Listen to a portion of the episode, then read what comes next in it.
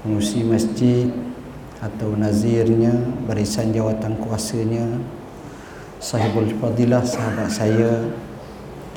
Begitu juga sahibul fadilah Ustaz Syihabuddin rakan-rakan sahabat-sahabat khususnya daripada Mahat Tahfiz Tuan Guru Haji Abdul Ghani.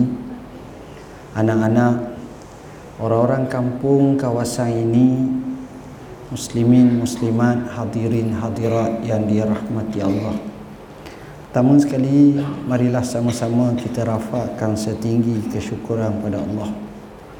Kerana dengan izinnya kita dapat solat asar berjemaah. Salah satu nikmat besar boleh solat asar berjemaah pada awal waktu. Sebab ini paling payah untuk dijaga. Dek kerana sibuk tergendala terganggu terlalai akhirnya jadi lewat sembahyang sah. Jadi kita boleh sembahyang sah ni memang luar biasa. Pada waktu kesempatan yang ringkas ni saya nak ajak untuk kita bincang satu tajuk yang cukup dekat dengan kita iaitu cintakan masjid tajuk yang saya namakan dengan cintakan masjid. Sebenarnya cintakan masjid ini merupakan salah satu daripada kurniaan Tuhan yang besar kepada seseorang. Bila ada orang tu minat kepada masjid suka kepada masjid kasih pada masjid pergi ke masjid selalu ke masjid maka faedahnya banyak sebut sahaja masjid sahaja isi kandungnya atau kaitannya semua baik-baik belaka sebagai contoh bina masjid. Man bana lillahi masjidan banallahu lahu baitan fil jannah. Barang siapa bina kerana Allah masjid maka Allah bina baginya rumah istana dalam syurga kalau ada dah rumah dan istana dan syurga bahasa mudah dia masuk syurga lah. Dan dalam riwayat yang lain sekalipun sekadar hanya satu jumlah yang kecil sumbangan dalam masjid. Dia beri seringgit je. Bukan dia beri banyak pun. Tapi dengan seringgit itulah yang boleh membawa ke syurga dia. Artinya bina masjid ni besar fadilatnya termasuk juga bina dalam erti kata pengimarahan. Kita sumbang di masjid seringgit dua ringgit. insyaAllah dengan sumbangan tersebut itulah sedekah jariah kita yang akan berlangsungan sekalipun kita sudah lama meninggal dunia. Masjid tuan-tuan. Masjid ni dia mahalnya bila mana kita niat kerana Allah bina maka sudah barang tentu pahala kita ni cukup besar. Tuan-tuan yang ada rezeki lebih yang pernah pergi ke Mekah ke Madinah. Mereka kata siapa dia pergi ke Madinah sembahyang di masjid Nabi sujud. Wallahi tidak mereka sujud sekali sujud kecuali dipahalakan kepada Abu Bakar As-Siddiq radhiyallahu anhu. Kenapa bila mana Nabi nak bina masjid, Nabi cari lokasi di Madinah. Maka dia tengok satu tanah daripada kabilah Bani Najjar. Tanah itu milik dua orang anak yatim. Lalu Nabi pun nak beli tanah tersebut. Anak yatim tu kata dah ayah Rasulullah ambil saja je.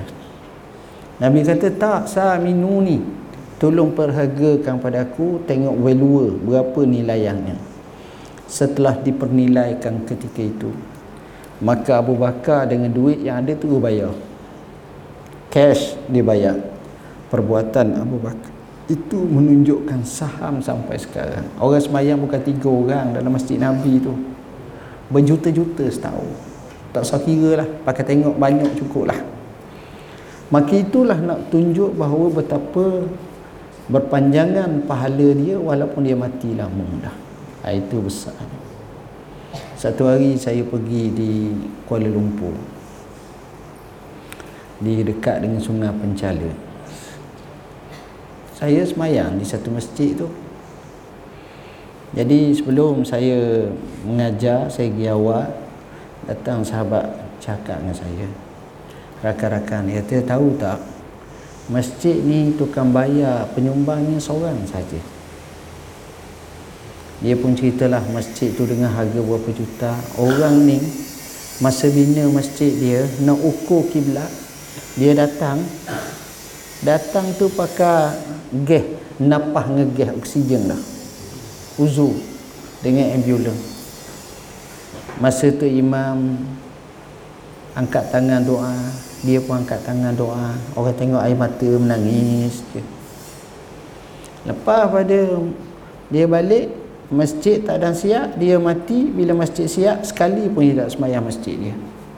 Tapi masjid dia sentiasa ramai orang. Berapa banyak pahala yang Allah bagi kat dia. Ini nak cerita orang yang kalau kemampuan sumbang untuk bina masjid. Jadi kita tengok masjid ni comel baik. Baik sumbang bina masjid ni ada dua sebagaimana yang saya katakan tadi fizikal ni satu hal. Yang kedua lebih besar daripada itu. Iaitu namanya imaratul masajid. Bagaimana kita mengimarahkan? Allah Subhanahu wa taala menyebut innama ya'muru masajidallah man amana billahi wal yawmil akhir wa aqama as-salah wa ata az-zakah wa lam yakhsha illa Allah fa asa ulaika an yakunu minal muhtadin. Membina masjid mengimarah ni ini juga orang yang mendapat hidayah Allah. Jadi rupa-rupanya nak dapat hidayah Allah mari masjid ni Allah luar biasa payahnya kita bina masjid kita ada di KL tuan-tuan di Selangor. Kadang-kadang orang ceramah di masjid tu tak banyak seratus kali ya sehari seminggu eh, sebulan. Seratus kali. Kat kita banyak empat kali. Ha, dia seratus kali. Kuliah maghrib kuliah isyak kuliah subuh kuliah zuhur kuliah asar macam-macam berkuliah. Nak ceritanya berlaku pengimarahan yang cukup-cukup hebat.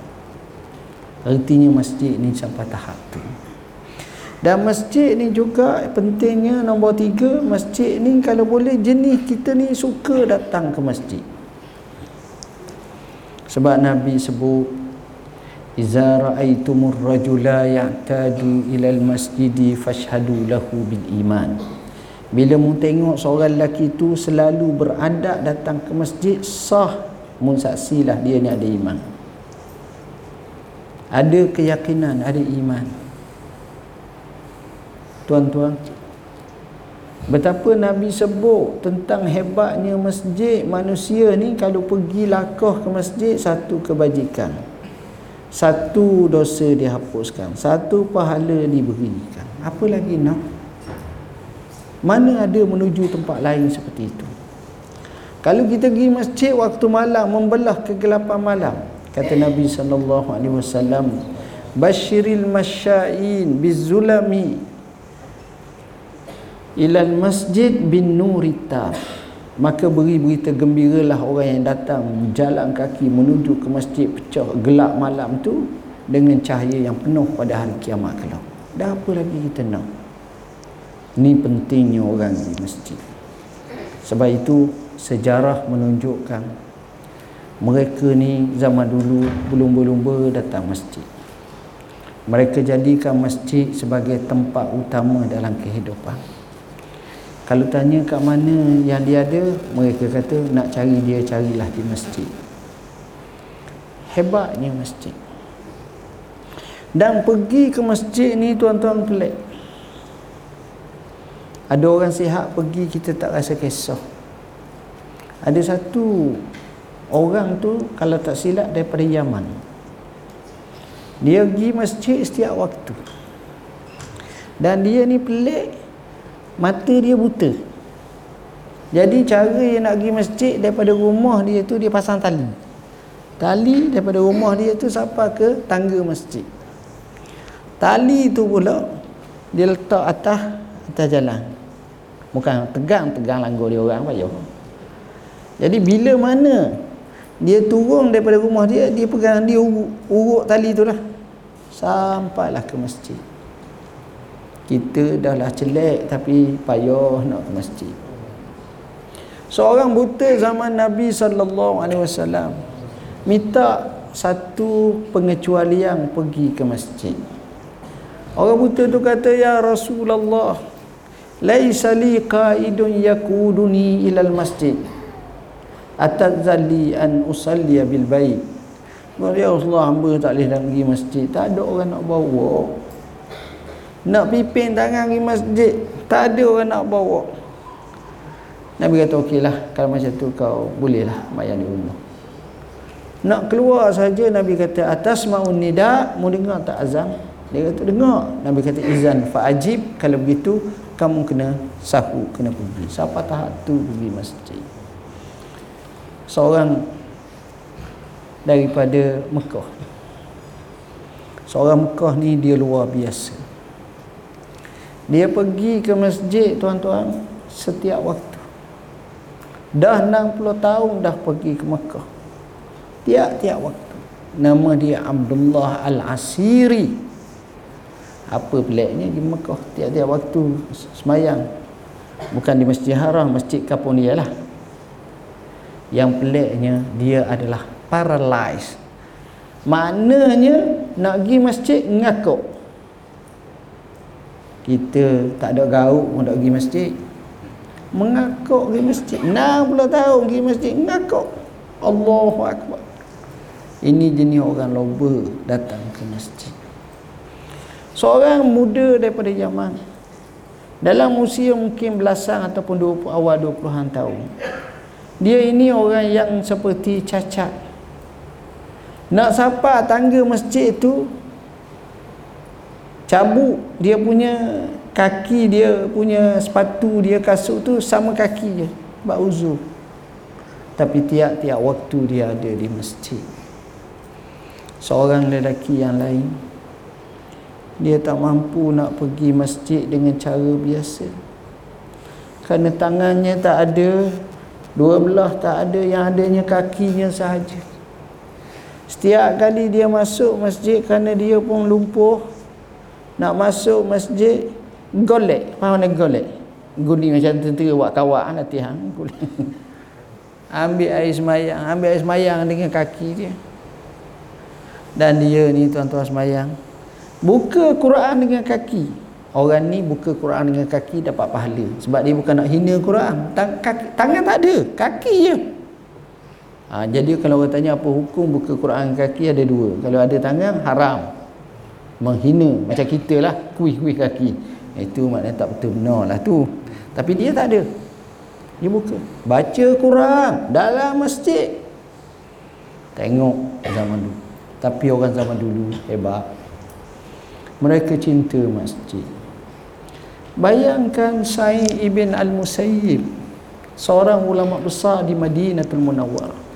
Dianggap sebagai sayyidut tabi'in 40 tahun pergi masjid Nabi tak pernah luput takbiratul ihram bersama imam. Macam mana dia jaga? Seorang ulama besar namanya Al-A'mash radhiyallahu anhu ini sezaman dengan Abu Hanifah lebih dulu sikit ataupun sama. Al-A'mash ni nama sebenarnya Sulaiman bin Mihran A'mash ni tuan-tuan tahu pergi masjid dia mati bila dia nak mati anak cucu dia pakat nangis habis. Lalu dia kata wahai anak cucuku jangan nangis. Abah kamu atuk kamu ni sudah 60 tahun tak pernah luput takbiratul ihram bersama imam. Apa makna? Maknanya dia semayang berjemaah. Dia semayang awal waktu. Dia semayang di masjid dia berada di sah pertama. Kalau sah ke-18 kadang-kadang dan tahiyat akhir je. Tapi ni tengok semangat. Sulaiman bin Mihran atau Al-A'mash radhiyallahu anhu. Cinta masjid. Cinta sangat masjid. Nabi sebut dalam sebuah hadis bagaimana mulianya orang yang hatinya sentiasa cinta ke masjid hadis Abu Hurairah hadis panjang hadis Muslim Rasulullah sallallahu alaihi wasallam bersabda sab'atun yuzilluhumullah yauma la zilla illa zilluh. Ada tujuh kelompok manusia mendapat lindungan arasy Allah pada hari tak ada lindungan arasy. Ni masa di pada mahsyar dalam keadaan panasan yang amat terik. Nafsi, nafsi. Masa tu ada tujuh kelompok diistimewakan oleh Allah. Salah satunya rajulun qalbuhu mu'allakum bil masajid. Lelaki yang mana hatinya bergantung kepada masjid. Apa makna bergantung? Cinta pada masjid. Sebab itulah kita tengok Nabi menyifatkan orang macam ni dia panggil riba. Riba. Kata Nabi sallallahu alaihi wasallam ada tiga perkara yang dianggap sebagai riba. Salah satunya intizarus salah ba'da salah. Iaitu tunggu solat selepas solat. Tuan-tuan kalau pernah pergi ke Madinah sebagai contohlah. Tuan-tuan jangan pergi musim haji. Musim haji ni tak nampak sangat sebab ramai lajuk manusia. Pergi pada musim yang bukan haji, musim umrah. Umrah pun jangan Ramadan, Ramadan pun selalu ramai dah. Musim biasa tuan-tuan akan tengok ada manusia. Yang kalau duduk sah depan masjid Nabi tu muka tu je semua puak-puak ni ni kalau musim biasa tuan-tuan akan tengok. Katakan Zuhur masuk pukul satu setengah. Pukul sebelah ada dah. Selepas mayang Zuhur siap dia balik. ya? Keluar. Masuk asar empat setengah pukul tiga dia dah. Masuk maghrib pukul tujuh pukul lima dia dah pula. Lima setengah. Orang yang hampir sama kerjanya duk mayak awak dulu. Macam mana dia boleh istiqamah macam tu?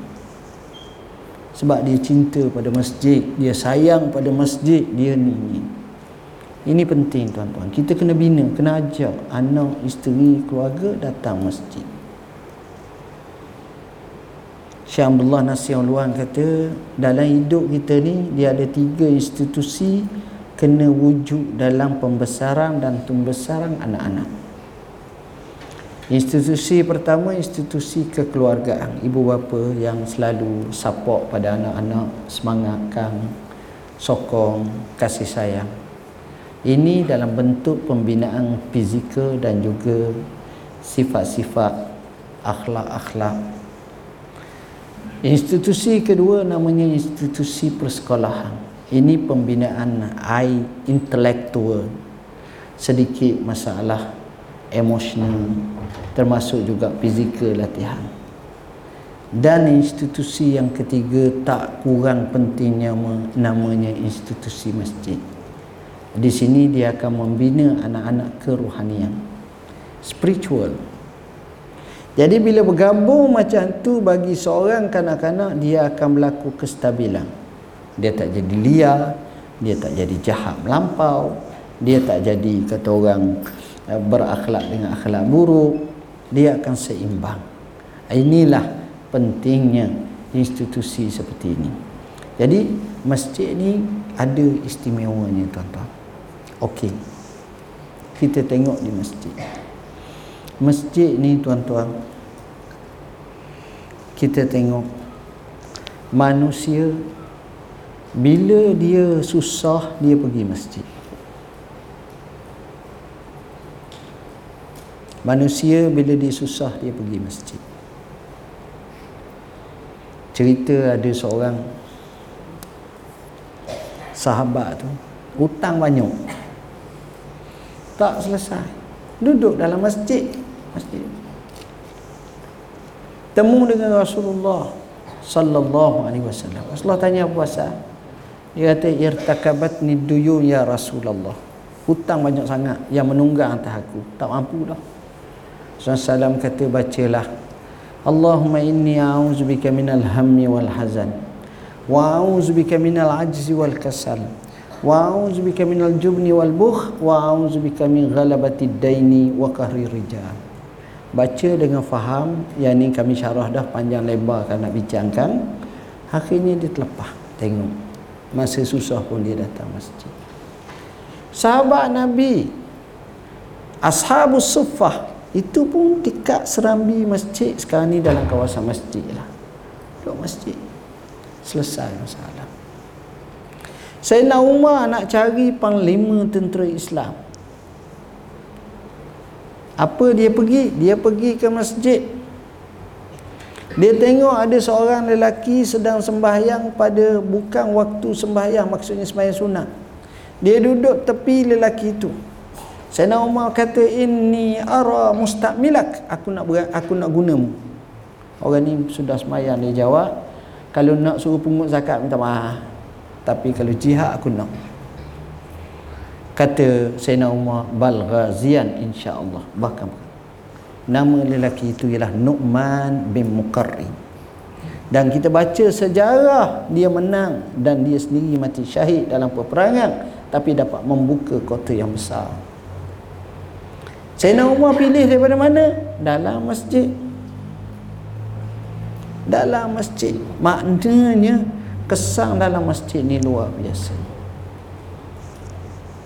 Saya baca seorang biografi seorang billionaire Malaysia. Tanpa sebut nama orang Islam.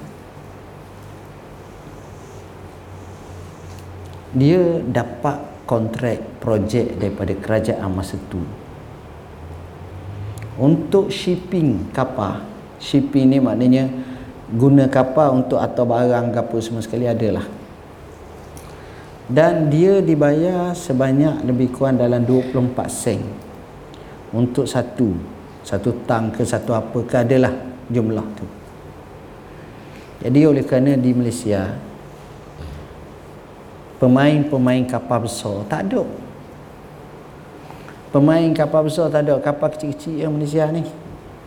Oh, jenis jenis gegasi gegasi kapal tu sampai 100 meter 200 meter tak ada jadi tempat yang adanya ialah di Singapura. Dia pergi Singapura. Naik satu pejabat, turun satu pejabat, naik satu pejabat. Kebanyakannya yang mempunyainya orang yang punya orang Cina. Ada yang nak 25 sen, ada yang nak 30, ada nak 28. Jadi tak tak cukup modal dari yang 24 je diberi. Jadi terpaksa top up apa benda menega macam tu nya. Tak lepas. Jadi bila tak lepas Jawapan yang paling mudah Dia pergi Masjid Sultan. Singapura dia ada Masjid Sultan Tapi Sultan tak ada. Singapura ni pelik sikit. Ha, Dulu cerita sejarahnya Masjid Sultan. Sekarang pun ada. Dia pergi Masjid Negara dia. Dia pergi Masjid Sultan. Dia semayang. Dia semayang di masjid itu Sudah semayang biasalah orang ada masalah duduk lama sikit dalam masjid. Zikir-zikir panjang sikit. Sebelum balik Malaysia ni. Sudah zikir-zikir lepas pada baca doa sikit keluar. Keluar tengok seorang lelaki. Seorang lelaki kata daripada mana? Dia kata daripada Malaysia. Oh gitu. Orang lelaki tu rasa nak berbual dengan dia. Jom kita pergi minum makan. okay tapi itu biasanya ada mertabak. Mertabak Singapura ni memang sedap. Ada suhu lah sama dulu sampai sekarang. Mertabak raja ke apa dia panggil. Mertabak sedap. Dia pun pergilah makan. Kawan ni pun tanya ada apa? Mari sini. Dia kata biasa je lah. Akhirnya dia pun tanya sebenarnya tujuan apa? Dia pun jawab saya ni nak buat shipping sebab saya dapat satu tender dengan harga bayaran lebih kurang begini-begini orang tu jawab awak ni kena pada orang ni awak tahu siapa saya kata dia tak saya adalah toke pemunya kapal antara yang terbesar di Singapura Allah ya duk cari tu naik tangga turun tangga naik tangga ni Okey, you nak berapa? Akhirnya dia boleh offer sampai 16 sen. Dia dapat untung laba. Saya nak ceritanya kat mana bertemu? Masjid. Itu besarnya peranan masjid ni. sebab itu orang yang kaki masjid boleh mengabdikan diri di masjid orang tu tak.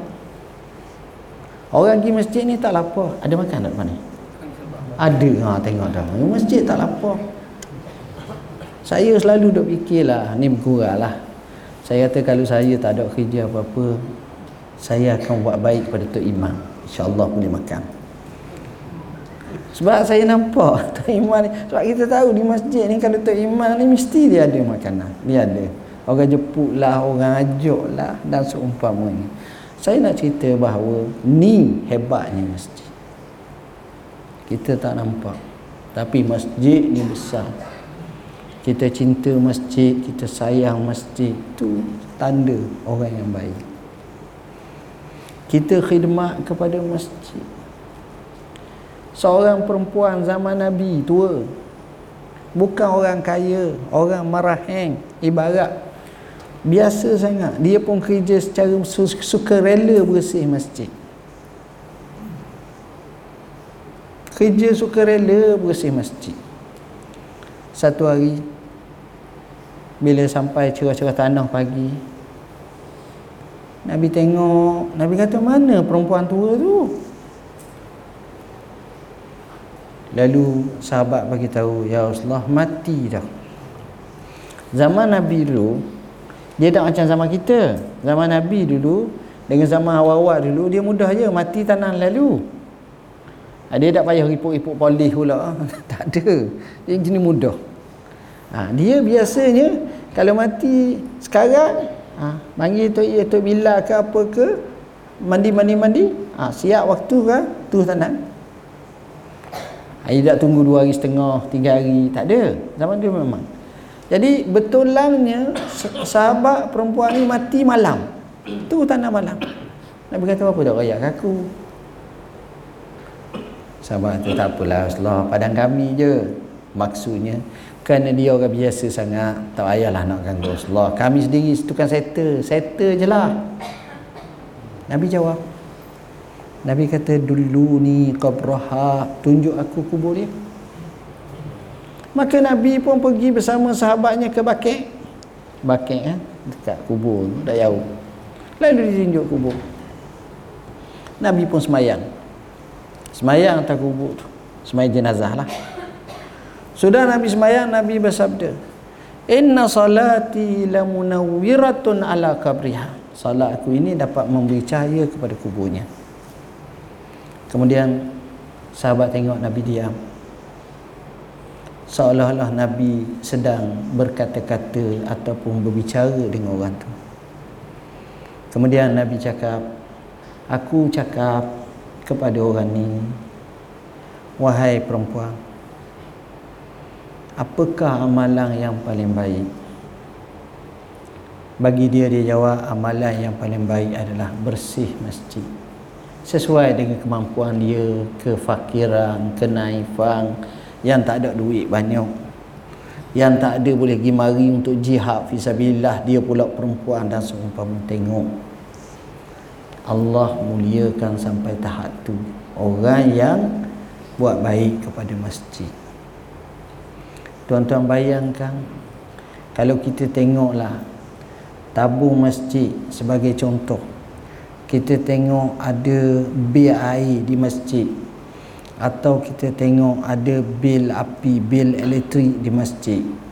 Bila kita tengok ada bil air, bil, bil api, bil, bil elektrik di masjid kita ambil, kita bayar. Kita bayar bukanlah bayar tiap-tiap tiap-tiap bulan kita tak mampu sekali kita bayar. Bayangkan bil elektrik kita bayar tu sebulan tu orang semayang sampai 10 ribu orang semayang. Ialah berulang-ulang lah maknanya 10 ribu kali lah maksudnya. Orang semayang, semayang maghrib, semayang isyak, semayang jumaat dan seumpamanya. Dapat cahaya, dapat ekong, dapat ni berapa banyak pahala dia dapat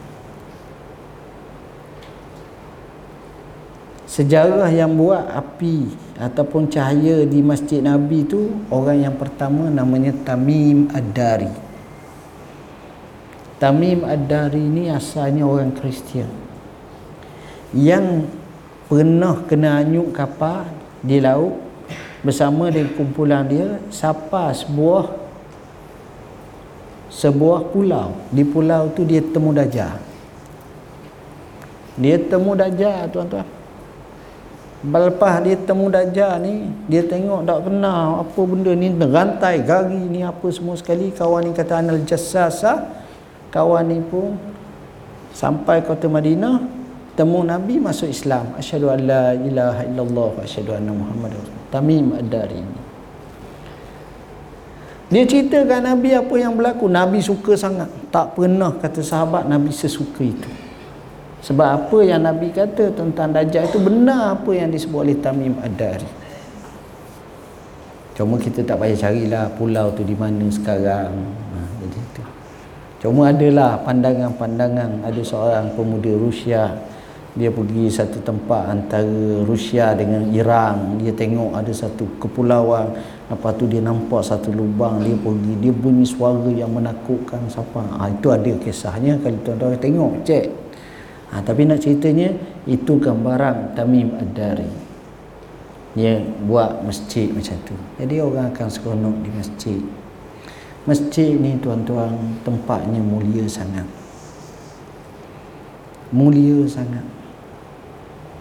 Orang yang paling banyak datang masjid, orang tu paling mulia. Sebab masjid ni rumah Allah. Masjid tempat yang paling mulia kata Nabi sallallahu alaihi wasallam ahub ahabbul biqa ila Allah masajiduha. Tempat yang paling Allah suka di muka bumi ini di sisi Allah namanya masjid-masjid ni. Jadi kalau kita dapat duduk, kita dapat ni, sebenarnya kita dapat kemuliaan yang besar. Saya bila saya tengok masjid cantik macam ni, kita kena rancang macam mana nak suruh orang datang ke masjid ramai Tok Imam, Tok Bila, pengusi kena tahu. Cara popular nak suruh orang datang ke masjid ramai iaitu buat kambing bakar. Ah ini betul. Kambing bakar. Tuan-tuan mungkin suka kat saya. Saya cerita benar sebab saya ni kaki ceramah jadi selalu pergi ceramah. Cerita dalam 10 tahun lepas ke apa saya pergi ceramah di satu masjid tu. Seingatan saya kawasan kat Serdang. Saya tanya masjid ni nama apa? Dia sebut ah dua tiga nama. Salah satu nama masjid tu masjid kambing. Saya tahu apa benda. Kalau orang kapung orang kambing naik masuk dalam masjid. Itu masjid kambing. Bila dengar macam tu saya kata mana pula nama masjid kambing dia kata tidak ada tok guru mari ceramah malam kita sembelih kambing. Malam sembelih kambing. Saya mikir masa tu kambing lebih kurang 600. Ai kata kalau main 30 malam 6 kali kat 18 ribu dah. Nak nak cekor mana duit banyak. Kita pun faham tak? Kata dah duit macam mana? Dia tak jawab tuan-tuan. Dia tunjuk ni lalu. Tunjuk ke atas lalu. Allah kata hebat tawakal. Boleh hidup. Dan kami pun buat. Saya tiap-tiap minggu mengajar. Hari Sabtu dan hari Ahad kuliah duha. Tempat kita dua bulan sekali kambing. Sahabat bagi duit sikit, sikit, sikit, sikit. Saya pun masuk juga dalam 10-20 ringgit kot anda lah masuk masuk. Tuan-tuan tahu, seekor kambing tak cukup. Rupa-rupanya hak jenis gaut darah tinggi, hak jenis kecil manis tak. Lalu semua kambing dia ni. Ayah makan semua. Akhirnya buat dua ekor. Maka dua ekor pun kadang-kadang tak cukup buat tiga ekor. Tapi nak sebutnya bila masa hari kambing semelih ataupun bakar tu hari tu kedatangan orang ramah. Ha, saya pun dapat idea. Nak ramah orang bawa kambing semelih percayalah. Dan kami tak pernah defisit pun. Defisit sekejap je bagi tahu ni kurang sikit ni gini gini. Semua pakat bagi selesai masalah. Ha, jadi sekali-sekali bukanlah buat macam saya. Kalau saya dua bulan sekali sini buat empat bulan sekali pun okey. Oh sah ramai datang. Kalau nak ramai lagi rusa panggang. Oh itu lagi panggang. Tapi nak ceritanya cara nak datang nak erek orang datang ke masjid Orang suka datang masjid kalau ada pengisian. Orang suka ada datang ke pengisian tu ada dua, pengisian rohani, pengisian jasmani pun kena. Bak makan-makan ni. Ha, kita kata masjid kami tak jamu apa-apa kecuali nasi arak je. Oh, wow. Dia terkejut sakar. Nasi arak tak ada je dah kata dia. Mahal. Ha, puas hati. Ha, jadi di situlah saya dapat idea-idea yang menunjuk kepada kita bahawa nak tarik orang ke masjid. Dan seperkara lagi kita cubalah jadikan masjid ni tempat orang suka. Ada seorang sahabat kami dia buat kajian kenapa orang tak datang ke masjid? Maka dia senaraikan lebih kurang dalam 25 sebab orang tak datang ke masjid. Masa itulah kita boleh senarai lagi tak salah satunya tandah tak ada penyelok tandah ada 10 rosok ada 9 satu boleh pakai satu pula kena terajang dengan kaki. Bila orang orang nak mari bunyi. Ha tu letih lah. Tandah kena bersih semua. Jangan expire jangan kotor jangan ini malu orang. Saya pergi ke Turki 8 hari pusing tandah semua bersih semua sekali dia tengok Maknanya masyarakat Turki ni masyarakat pembersih. Saya pergi ke Singapura. Di Singapura setiap tandah tu ada sabung. Kak kita tak kalau ada sabung dah tandah tu dia makan sabung. Tak ada sabung. Tengok kemah kehidupan. Antara sebab orang tak datang ke masjid adalah masjid kotor. Kotor. Jadi kotor ni payah tai cicok sana gini-gini jadi tak ada tak ada orang bersih masjid. Antara sebab orang tak datang masjid ialah kerana tu bila tu imam malas semayang. Azam pun lebih kurang je. Minta maaf bukan sinilah, nong kat lain. Dia kadang-kadang masuk waktu buka 4 setengah. Dia pergi azam buka 4, 45.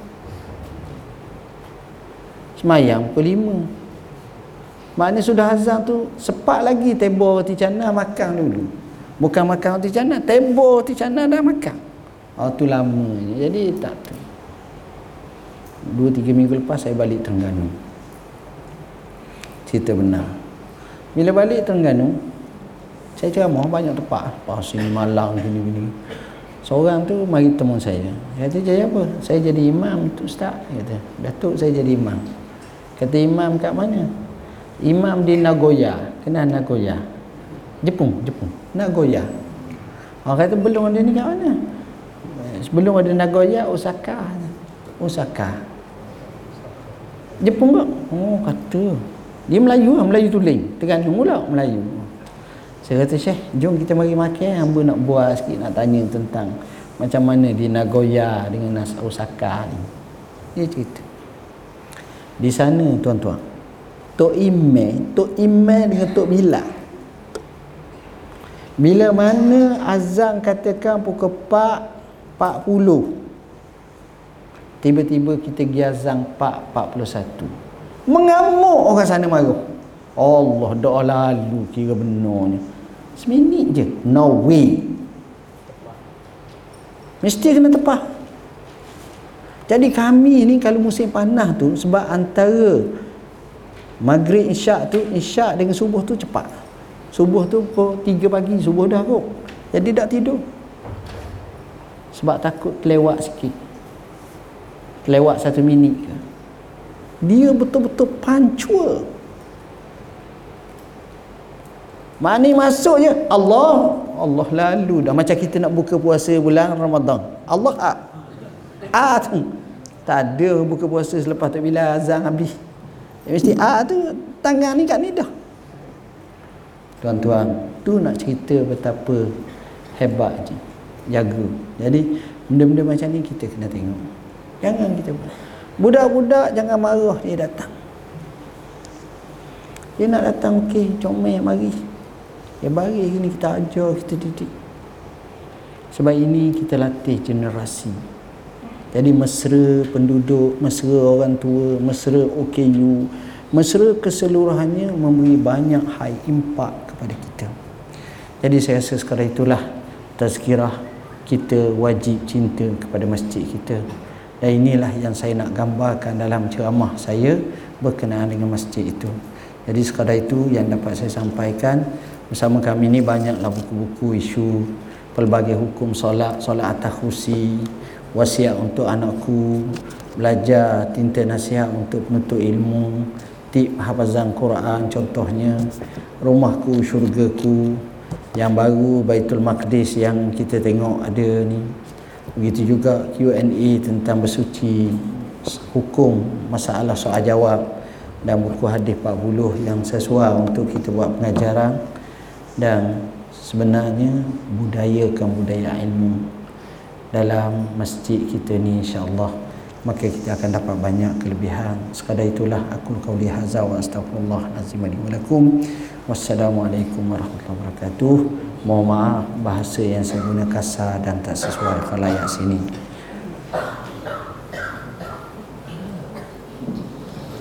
Alhamdulillah. Terima kasih kepada